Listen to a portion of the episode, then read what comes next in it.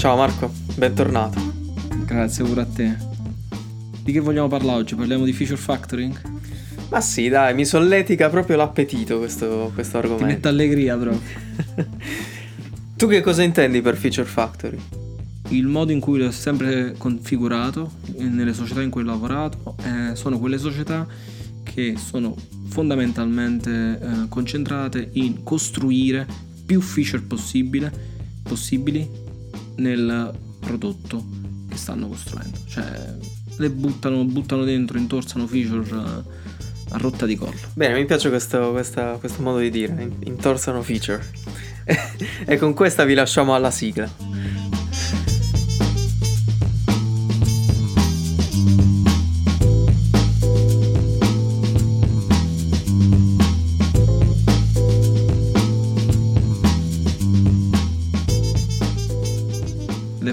Feature factories. Ah, le famose fabbriche di funzionalità. Sì, sì. No, non lo so se si chiamano così in italiano. Ma in realtà non lo so, non so neanche se si chiamano in italiano. Eh, sono quelle cose che penso che qualsiasi ingegnere odia dal più profondo del cuore. Sì, ehm, in realtà secondo me in alcune situazioni non ci, si, non ci, si, rende neanche conto che stai in una situazione di, di feature factory. Quindi magari alcune volte odi il tuo lavoro senza sapere perché. Adesso dicevo a prescindere. Guarda, io mi ricordo le, le discussioni con Product, uh, una continuazione perché, non lo so, magari noi volevamo fare dei refactoring, no? Volevamo fare delle, delle sperimentazioni, no? Dei proof of concept per qualcosa di nuovo, qualche nuova funzionalità, se, qualche nuova soluzione, no? Che volevamo implementare e loro no, no, se ne uscivano che, aveva, che qualcuno aveva venduto, qualcuno nei sales team aveva venduto una nuova funzionalità che non esisteva e che voleva un cliente magari soltanto e, e la dovevamo fare ed era la priorità e si doveva fare quella. Guarda, non mi, non mi dici, hai voglia che mi ricordo e non mi dici niente di nuovo. In realtà... Um Secondo me arrivare al punto in cui valuti se la funzionalità ha senso per l'azienda oppure no, per il business model, vuol dire che già stai avanti, nel senso già sei, come si dice, established come organizzazione, come compagnia. Cioè se, se mi guardo intorno, la maggior parte delle startup, diciamo, campa di singole funzionalità richieste da singoli clienti nella, specie- nella speranza di acquisirli. Sì, sì, no, no, vabbè, ma questo penso soprattutto sia nel, nel, nel B2B quando c'hai pochi clienti grossi. Questa è una cosa che succede ancora di più, chiaramente, che vivi per loro fondamentalmente, fai tutto quello che ti dicono, no? diventi il loro schiavetto, diciamo, tra un po'. È quasi un outsourcing di quello che vogliono loro poi, alla fine, quando c'hai pochi, pochi clienti. Sì, esatto, diciamo, è come se avessero che poi non lo so, visto da, dal mio punto di vista come, come, cioè, come, sviluppatore, diciamo come persona che non si occupa del, della, dell'acquisizione di clienti e magari an- neanche della, sai, della strategia di acquisizione, cioè di quali clienti vorremmo nel nostro portafoglio. Mi sembra, ho, ho come l'impressione, come hai detto tu, che ci stiamo un po' troppo piegando, diciamo, alle richieste dei dei clienti, sai, è come se vogliamo accomodare qualsiasi, qualsiasi richiesta eh, anche irragionevole, no? Eh, però magari c'è una strategia dietro, io non, non so, non, diciamo, non saprei dire, ecco, sempre. Ma secondo me questo dipende, sicuramente dipende da, da società e società.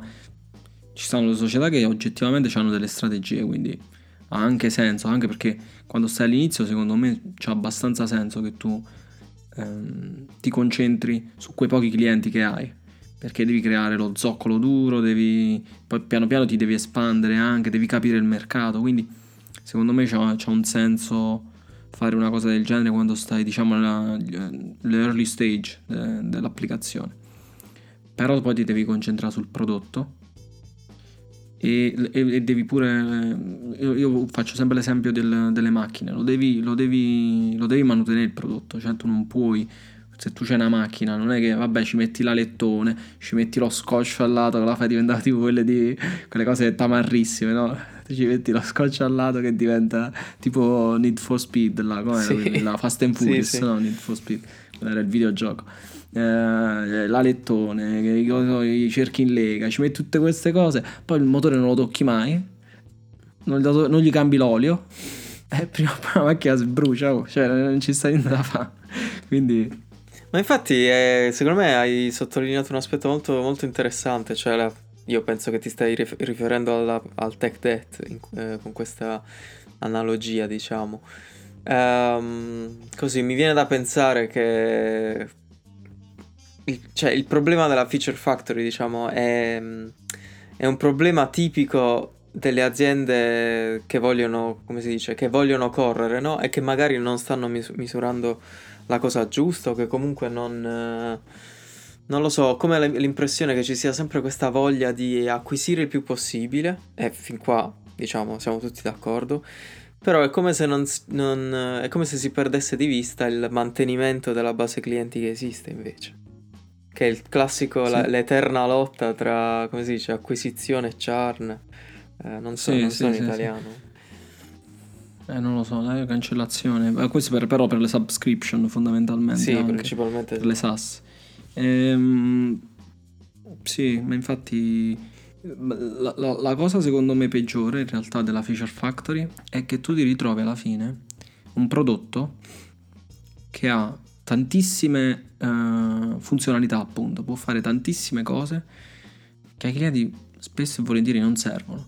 Allora io mi ricordo eh, un prodotto su cui ho lavorato ehm, avevamo a un certo punto avevamo implementato l'internazionalizzazione, no? Quindi tutti i vari linguaggi, era tradotto in diversi linguaggi ed era tradotto, io mi ricordo, in 17 lingue diverse, una cosa del genere, una ventina, dai, diciamo una ventina.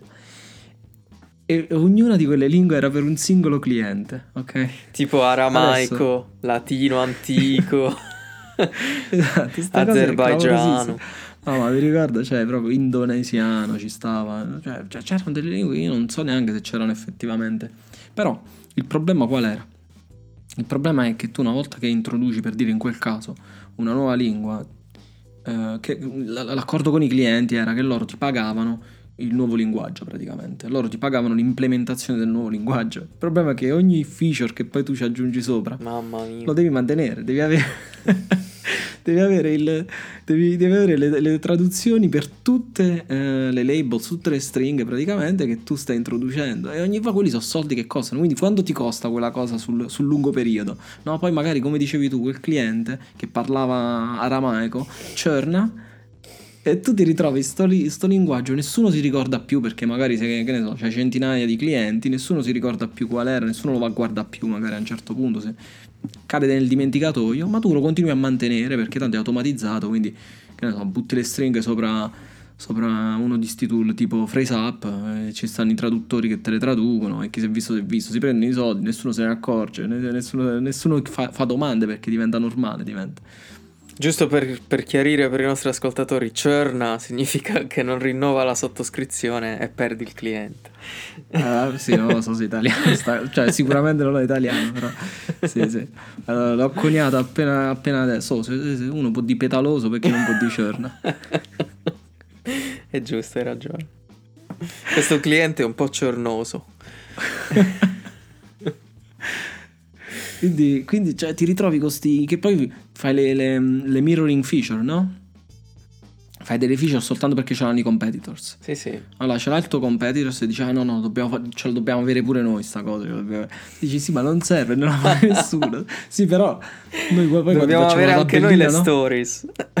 Esatto, reel. la tabellina sul marketing che ci, che ci tieni i tick, no? Hai visto che ci i tick e le X nel caso in cui non, non ce l'hai, che, che ne so, ci stanno quei, quei- quei siti che fanno le comparazioni tra, i diversi, tra le diverse società, no? tra i diversi prodotti Certo. nel mercato, mettono la tick, dice sta là, ce l'abbiamo. E poi non la usa nessuno, no? Cioè, nessuno si preoccupa poi se effettivamente è usata, non è usata. E poi chi è che la mantiene? Eh. Chi è che la mantiene sta cosa? Ma infatti La mantieni tu, è Alessandro? assurdo, è assurdo perché molte aziende, cioè praticamente mh, si dimenticano totalmente del costo di, di mantenimento di una funzionalità, ma anche di, come si dice, cioè il costo proprio in termini di rallentamento del resto del- della produzione del software, no?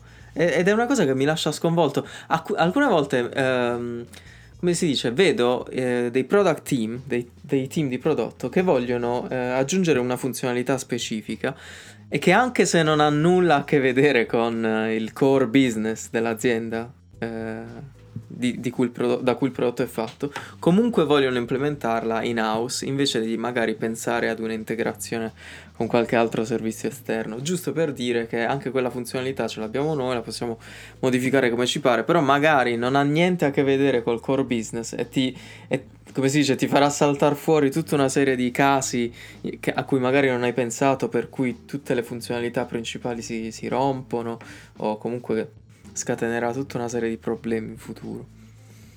Certo, certo, ma perché secondo me è proprio una questione di mindset, no? Tu cerchi di arraffare eh, il più possibile, no? Di, come una piovra, di, di, mettere le mani da tutte le parti. E, e, quando invece, questo secondo, secondo me, oh, poi io, né io né tu siamo persone diciamo di, di prodotto né, né, né, abbiamo un business uh, nostro, quindi non è che possiamo parlare dall'alto di, della, delle, dei nostri successi imprenditoriali, però fai una cosa e falla bene, no? Cioè, per me, non lo so, è è senso comune, come si dice? È buon senso. È buon senso, ecco. Sì, sì, infatti. Una cosa fatta bene. Se tu sei bravo a fare una cosa, alla fine, cioè alla fine non è detto, però hai, hai più possibilità di... Se ne fai 100 e non ne fai nessuna bene, le fai tutte in maniera mediocre, ti ricordi il nostro, uno dei nostri, dei nostri manager come, come ci diceva, se facciamo troppe cose passeremo alla storia come la migliore azienda che ha un sacco di prodotti di, di, features mediocri. È vero. Tutte è mediocri vero. ce le ha. È vero. Mi ero quasi dimenticato di, di questa frase. Sì, ma eh, diciamo de, una delle sorgenti di questo problema è, secondo me è, sempre quello, secondo me, il punto cruciale. Cioè, che cosa stai misurando? Cioè, se tu come azienda misuri il tuo successo sulla base di quante funzionalità abbiamo uguali al resto della competizione, vabbè, allora starei sempre ad inseguire. Eh, starei sempre a sperare che magari gli altri, i clienti delle altre aziende scelgano te prima o poi, che ne so, perché magari costi di meno o, o non so, non so per quali altri motivi debbano sceglierti. Quando invece dovresti misurare, diciamo, il successo dal tuo punto di vista, cioè quali sono i tuoi obiettivi di business, che cos'è che vuoi raggiungere. Certo, può essere pure che, mm, diciamo, misuri il numero di, sai, il market share di quel mercato e vuoi avere successo, no? Come leader in quel market share e comunque decidi che la tua strategia è quella di inseguire le funzionalità degli altri. Io non vedo come questo possa poi ris- eh, risultare in, eh, sai, trasformarti in leader del mercato, però non so. Ma guarda, ci sta un aneddoto che, mm, eh, che ti voglio raccontare, magari tu già lo sai, però eh, praticamente ci stava, mm, c'è tutta una storia famosa di come eh, la Toyota, no? che poi ritorna sempre la Toyota in qualche modo, la, le fabbriche Toyota tornano sempre, però come la Toyota a un certo punto prese prese una fabbrica in, in, America, una fabbrica della General Motors, se ricordo bene. Adesso non, non ricordo il, la città, eh, dove, dove l'ha presa, però era una di quelle fabbriche che era, diciamo, era estremamente disfunzionale, no? La, la presa e la riuscì a, a, rimettere in piedi in poco tempo, e, eccetera, eccetera. E mh, il punto era che il, il, diciamo, il manager, uno dell'alto management della Toyota, poi diciamo nelle, era, quindi erano riusciti a entrare in America, nel mercato americano, perché sono entrati attraverso questa, questa, eh, diciamo questa, questa fabbrica, questa, questa sede eh, nel mercato americano. E eh, durante un'intervista uno di, di, di questi manager della Toyota parlava dei piani della società, ok? Dei piani della società per il futuro, di che cosa stavano facendo, praticamente. E uno dei manager della General Motor gli chiese, questo poi l'ha raccontato, questo della Toyota l'ha raccontato, gli, gli, o, o, quello della General Motors forse, eh, gli chiese comunque, eh, ma eh, tu non, non, credi sia un problema che tu vai ai, sui giornali, nelle interviste e racconti su che cosa state lavorando e su che cosa lavorerete in futuro? Quello della Toyota gli rispose no, perché noi siamo talmente tanto avanti che mentre tu raggiungi dove stiamo, noi siamo già sei mesi in avanti. No? Quindi questa è, il, è, è diciamo, la risposta a quello che dicevi tu, stai sempre a inseguire. Esatto. Cioè tu o insegui tu, i... se tu insegui qualcuno, il tuo competitor, vuol dire che il competitor si sta davanti. Certo. Vuol dire che stai dietro. E questo è il problema, se tu ti concentri a inseguire il competitor non lo supererai mai perché il tuo target, il competitor, non è una cosa che sta al di fuori del competitor, no, no, non è un target tuo, ma c'hai il, il, il tuo competitor come target, quindi è quello il tuo orizzonte. Sì, ma infatti è, è, è, diciamo, io penso che entrambi siamo stati in, funzionalità, in società che si sono focalizzate sull'inseguire. Ed è un peccato perché, ad esempio, io mi ricordo che una di queste aziende aveva un, si dice, un'idea nettamente eh, all'avanguardia, diciamo, poteva veramente realizzarci un prodotto eh, leader del mercato, ecco. Ma non lo so per quale ragione. E, in, in, queste situazioni non so mai. Vorrei sempre incolpare qualcuno, ma non so mai non, effettivamente poi da dove deriva, diciamo, questa degradazione delle, eh, delle strategie. Però eh, è finita che praticamente eh, per un misto di disfunzioni varie tra, che ne so, fiducia nel reparto ingegneristico, eh, secondo me disconnessione totale con le strategie dei sales, disconnessione totale con marketing, secondo me diciamo è andata molto peggio di come poteva andare e, ed è finita a, a, inseguire e a perdere diciamo quella, quella figura di leadership nel mercato. Chissà. Ma guarda, quando, quando tu dici, mo ho detto sta cosa che secondo me è interessante, voglio sempre dare la colpa a qualcuno, perché poi è facile, no? Certo. Uh, personalizzare le cose. Esatto. E trovare il capo espiatorio sempre. Però la, la, verità è che, a parte che quando queste cose succedono, eh, la colpa è anche la nostra, cioè ci siamo Senza anche dubbio. noi, se noi eravamo parte della società, no? Certo. E, e no, non, sto, non, sto, parlando di me e te, in generale noi come ingegneri. Sì, sì. Dico.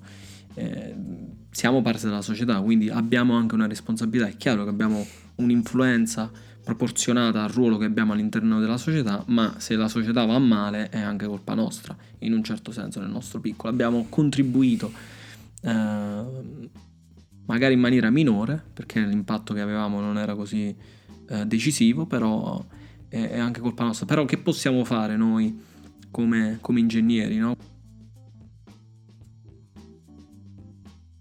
Quando ci accorgiamo che, che poi stiamo eh, lavorando in una, una, società che lavora col feature factor mindset, no? Che cosa possiamo fare? Perché poi, come dicevi tu, eh, noi facciamo, cioè il nostro lavoro è specifico, facciamo delle cose, noi costruiamo il prodotto poi fondamentalmente, no? Noi creiamo prodotto. Quindi la cosa che dico sempre, siamo gli unici che possono creare un prodotto. Lo certo. scriviamo noi il prodotto. Quindi che possiamo fare per fare in modo che queste decisioni e questo tipo di, di, di approccio allo sviluppo del, del software ehm, venga quantomeno mitigato, quindi quantomeno ci sia un bilanciamento tra, le, tra i diversi aspetti della produzione. Ma senti, secondo me è, purtroppo è comunque responsabilità di chi sta sopra di te, nel senso che seco- nel, dal mio punto di vista evitare il, la feature factory eh, diciamo si riduce sempre a quello che stai misurando, no? Se ti focalizzi su determinate cose eh, è difficile che, che potrai evitare il, il, feature, il, modello feature factory. Um, diciamo, non vedo come un ingegnere eh, in un team possa influenzare questo, questo cambiamento, onestamente. Ci sono tante, tante, cose che secondo me dovrebbero venire dalla strategia, dalla strategia di prodotto, ad esempio, e dalla strategia di prodotto che deve essere eh, come si dice, efficace a sufficienza per far capire a, a, tutta l'organizzazione che quello che vogliamo essere come compagnia è, che ne so, leader in un determinato settore e quindi dobbiamo avere un, un differenziatore, nel senso dobbiamo avere qualcosa che ci caratterizza in maniera sostanziale, quindi dobbiamo metterci nelle condizioni di poter, come al diciamo, sono tutti argomenti che abbiamo già trattato, che continueremo a trattare, ma si, tra- si tratta sempre di sperimentare capire se, que- se, il nostro esperimento ha avuto, sai, su- il successo sperato e in quel caso continuare a investire in quell'esperimento, trasformarlo in una funzionalità che sia effettivamente fruibile oppure no. Diciamo, è, è inutile che ci stiamo a prendere in giro. Ci sono alcune cose che se, che, che se vengono misurate ti portano necessariamente alla, alla feature factory. Ma guarda, secondo me ci stanno delle cose che noi possiamo fare. È chiaro che il, il, il singolo ingegnere non può niente da solo perché eh, cioè è, una di, è, una questione di, processi, è una questione di strategia, no? Quindi una persona sola non può niente, ma come team di ingegneri, secondo me, eh, una cosa fondamentale è avere proprietà del proprio tempo. Mi spiego che, che, che cosa intendo con questo.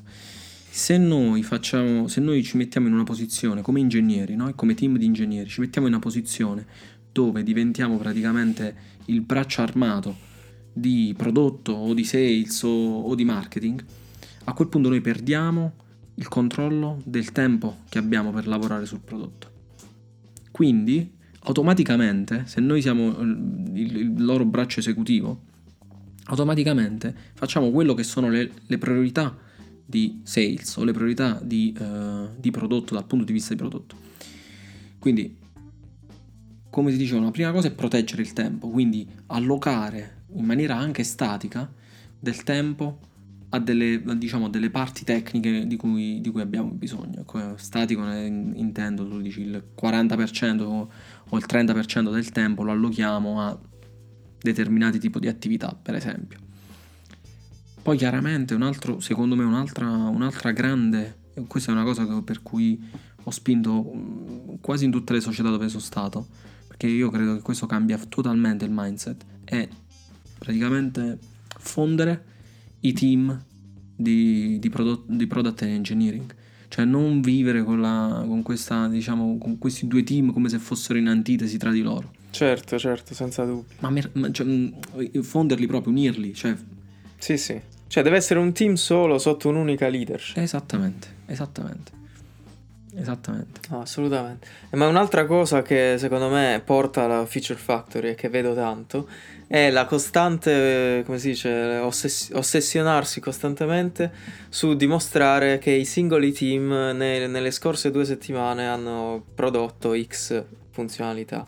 Cioè questo fatto che alcune compagnie hanno questi demo ricorrenti su quante funzionalità sono uscite e poi non, eh, non c'è nessun evento invece che parla di come queste funzionalità hanno portato beneficio all'azienda. Certo, Secondo me questa certo. è un'altra cosa sui famosi, i famosi success theaters.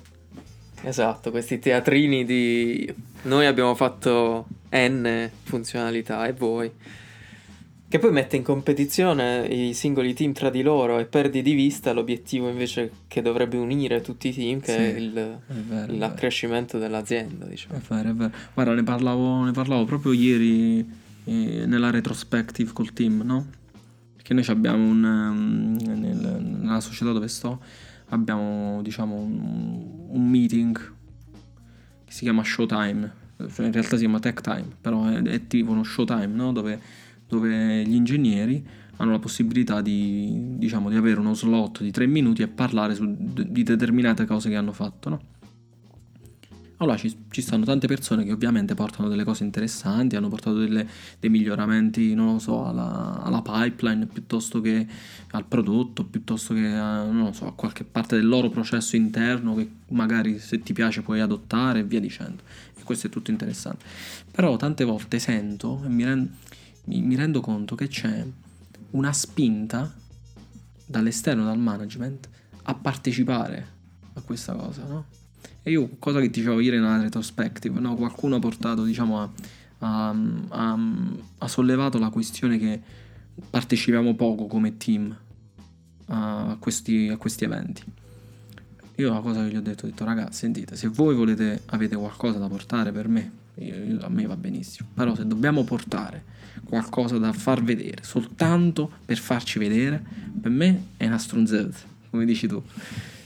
Quindi, cioè, se voi lo volete fare, io non, non, mi ci, non, mi ci, metto a fare sta cosa perché non è, cioè, se, non è nel mio carattere, cioè non, non, mi interessa fare una cosa del genere, non interessa uh, la visibilità uh, fine a se fine stessa, a se stessa diciamo. esattamente.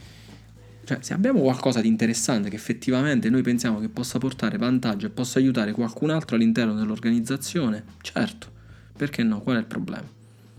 Se lo dobbiamo fare per farci belli, no. eh, Cioè, è come andare uomini e donne, è la stessa cosa, cioè, praticamente.